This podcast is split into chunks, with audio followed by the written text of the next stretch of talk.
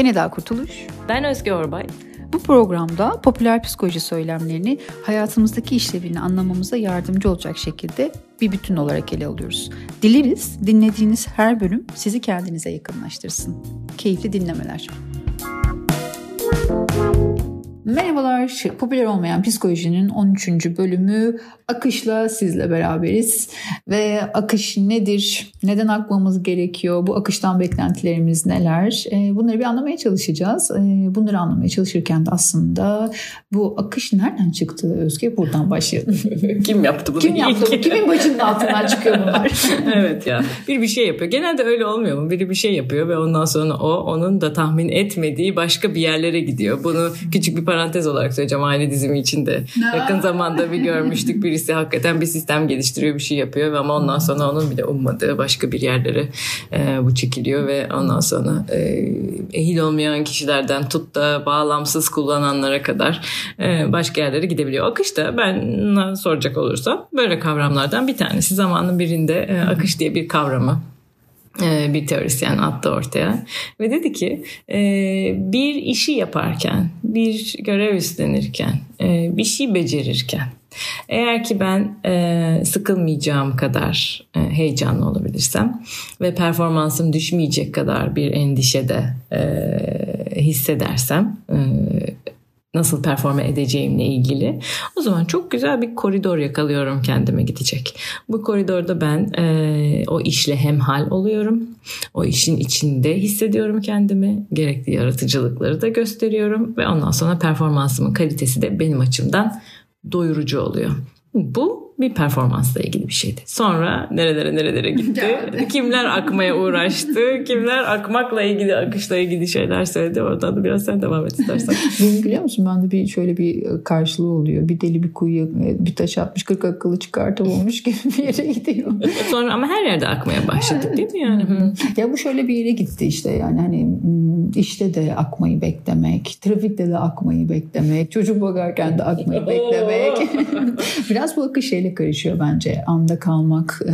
Birkaç kavrama ihtiyaç duyuyor açıklamak için aslında. Spontanlık, dürtüsellik, işte anda kalmak. Yani akış sanki bunların hepsinin e, anlam karmaşasının olmuş hali. Vücut bulmuş hali.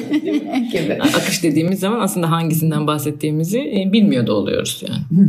Yani bizim aslında netleştirmek istediğimiz, belki de akışın ne olduğunu tanımlamakla ilgili şunları kullanmak iyi olabilir. Hani bir spontan olmayı içeriyor akışta olmak.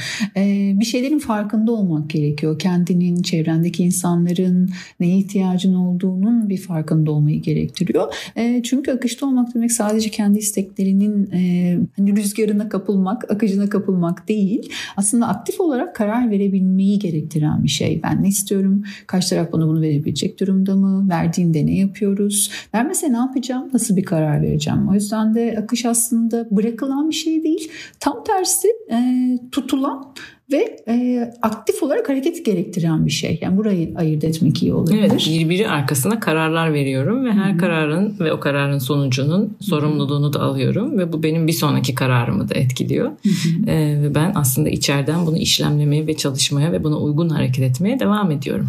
Bunu spontan, adını spontan yapan şey de e, yeterli repertuarımın olması aslında, baktığın zaman değil mi? Hmm. Ne kadar repertuarım varsa, ne kadar ben e, yaratıcı bir insansam, o her an verdiğim kararları kendi ihtiyacıma göre de, çevrenin durumuna göre de şekillendirme şansına sahip oluyorum. Spontanlığı dürtüsellikten ayırma ihtiyacı içerisinde. Aa, evet, doğru hocam. Doğru. Orası bir karışıyor çünkü. Yani dürtüsellik aslında e, aklına gelen şeyi düşünmeden, e, kontrol edemeden ortaya koymak gibi düşünebiliriz. Mesela ne örnekler verebiliriz buna? E, çok fazla alışveriş yapmak, belki öfkeyi hani karşı tarafın nasıl bundan etkileneceğini düşünmeden ifade etmek. Ee, başka senin hakkında neler geliyor? Cinsellik aslında bunun içine girer. Ee, ama değil mi? Her canın istediğinde gibi. Hmm. Yani uygun yeri gözetmeden vesaire. Hani e, bunu erteleyememek gibi, evet, düşünebiliriz. Ee, yani canın istediğinde canın istediği şeyi yapmak değil. Bunun adı dürtüsellik. Burada çünkü bir muhakeme yok. Ee, burada sonuçlarını gözetmiyorum. Başıma ne gelir, nasıl bir şeyle karşılaşırım, bir tahminim yok. Hı hı. Karşı tarafı nasıl etkilerim, Onda nasıl bir etkisi olur bunun? Oraya da hiç bakmıyorum. Orada gördüğüm bir yer değil. Ee, dolayısıyla dürtüsellikte muhakemenin olmadığını, ertelemenin olmadığını, hı. kendini ve diğerini gözetmenin olmadığını söyleyebiliriz. Hı hı. Bir kontrol edememe hali, etmeme hali belki de. Öyle yani de düşünülebilir. Edememe desek, çünkü aslında bu bir edememe ve aslında bir hı. tedavi edilmesi gereken evet. bir şey de. Yani çünkü dürtüsel olan birisinin hayatında birçok yerde problem olabilir. Yani ilişkilerinde, çalışma hayatında. Belki hani bununla ilgili sıkıntı yaşayan biri varsa ve bizi dinliyorsa bunun aslında profesyonel olarak desteklenebileceğini bilmek iyi olabilir. Evet. Ee, ve bunun adının spontanlık olmadığını bilmek de iyi olabilir. Bir şey çok hoşuma gitti senin söylediğin. Onu biraz daha açmak istiyorum ben. Hani spontan olabilmek için, yaratıcı olabilmek için aslında e, repertuarımın geniş olması gerekiyor. Kısmını çok sevdim. E, bu repertuarımın e, geniş olmasını biraz daha açsana. Açıyorum tabii ki. Bu az önce verdiklerinden bir tanesini genişletirim. Yani öfke. Diyelim ki ben e, öfkem var ve bunu e, kendimi spontan bir şekilde ortaya koyacağım. Eğer ki ben öfkenin sadece bağırarak, çağırarak ortaya koyulduğunu biliyorsam o zaman sadece bunu kullanabilirim. ee, ve böyle bağırıp çağırdığım zaman ne olur? Ee, benim sesim yükselir. Tehditkar olmaya başlarım. Karşı tarafı ürkütürüm. Halbuki öfkemi ben niye ifade ediyorum ilk başta? Ee, neye canımın sıkıldığını, nerede engellendiğimi karşı taraf anlasın. O da kendini anlatsın ki uzlaşabilelim diye, değil mi? Öfkeyi böyle kusmak için ifade etmiyoruz. Bir amacımız var her duyguyu ifade ederken. Şimdi eğer ki ben bunun başka yollarını bulursam o zaman karşımdakini ürkütmeden de e, söyleyeceğimi söylemenin e, bir yoluna bakabilirim.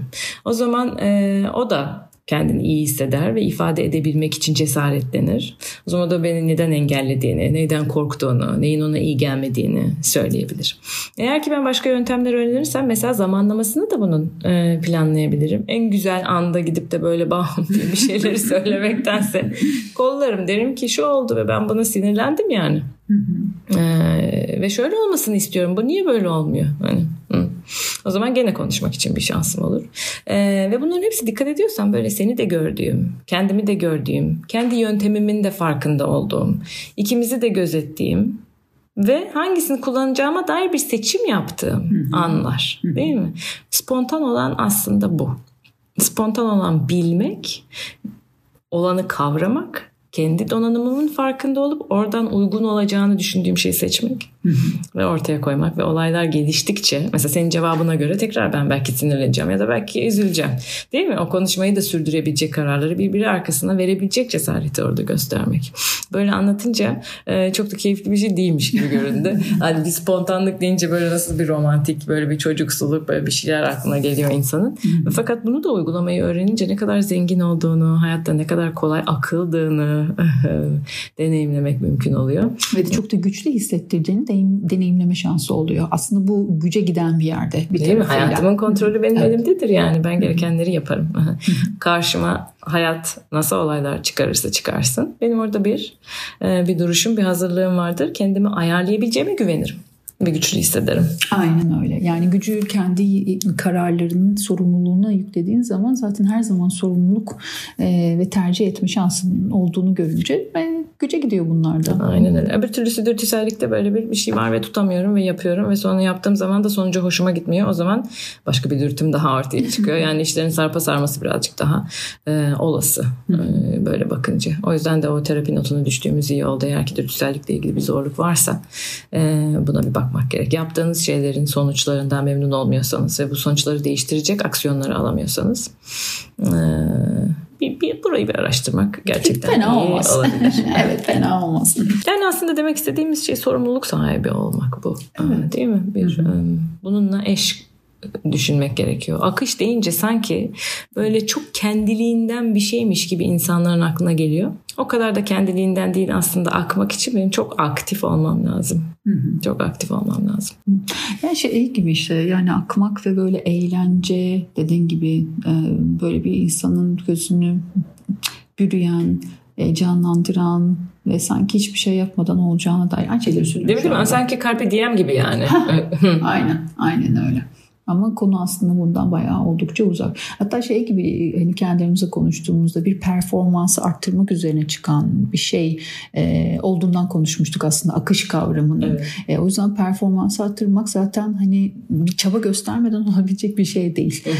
E, o yüzden ben hayattan daha fazla keyif almayı bekliyorsam akışa kendimi bırakabilmekle ilgili bunun karşılığı bende buysa, evet, o zaman hayattan nasıl daha fazla keyif alacağımla ilgili bir sorgulama yapmam gerekiyor. Evet. Bu bile aslında bir sorun almaktır. Evet. Bu sorunun cevabını bulmaya çalışmak, denemek, bu bana uygun değil, bu bana uygunmuş diyebilmek için kendimi farklı deneyimlerin içine sokabilmek de aslında bir çaba olarak yorumlayabileceğimiz bir şey. Evet. Belki bu çaba yavaş yavaş yavaş yavaş çok kendiliğinden bir hale geliyor, değil mi? Ah, çabasızlığa dönüşüyor. Belki bu akış evet, böyle daha iyi bir tanım oldu yani. Evet. Evet. Bir de şöyle bir şey var. Öğrenmenin fıtratı bu. İlk başta neyi yapıyorsan zor. Onu yapana kadar bir süre zor olacak ve sonra senin öğrendikten sonra kolaylıkla yaptığın bir şeye dönüşecek. O yüzden hayattan keyif almakta, sorumluluk almakta, akışta olmakta ilk başta biraz zor olacak. Ee, sonra artık bununla odaklanmadan yapabildiği halde onu öğrenmiş oluyoruz. O yüzden e, bunu bilerek de başlamak iyi olabilir. Belki terapinin başlangıcının zor olması, yeni bir beceriyi öğrenirken zor olması. Hatta bir örnek de verelim. Evet. Daha da netleşsin. Hani arabayı kullanırken ilk başta zordur. İşte ona mı bastım, buna mı bastım, sağdan geldim, şeritte durdum mu? Hepsi zor olur. En sonunda artık telefonla konuşup bir taraftan farklı şeyler yaparak araba kullanabilir. Evet. Hale gelinebilir. Evet. Orada trafiği de yönetiyorsun. Bu ha. çok güzel bir örnek oldu. Mesela hani şey gibi dertlerin de olmuyor. Ona yol vereceğim, vermeyeceğim. İşte yok önümü kestiler, yok bilmem ne. Ben gitmek istediğim bir yere gidiyorum ve bu bunu en kolay şekilde nasıl yapacaksam ona göre hareket ediyorum. Gerektiği yerde işte bir deli bir şoför varsa makaslar yapan, hızımı kesiyorum. Onun gitmesine izin veriyorum. Bununla ilgili bir derdim olmuyor. Çünkü Çünkü neden yaptığımı biliyorum. Burada bir haksızlıklar, şunlar bunlar da yaşamıyorum. Akışın içerisinde aslında olan olduğu gibi kabul etmek de var, yargılamadan. Hı hı. Biraz belki bunu da koyabiliriz. Gerçekten oldu. Değil çok tamamlayıcı evet, oldu evet. buraya.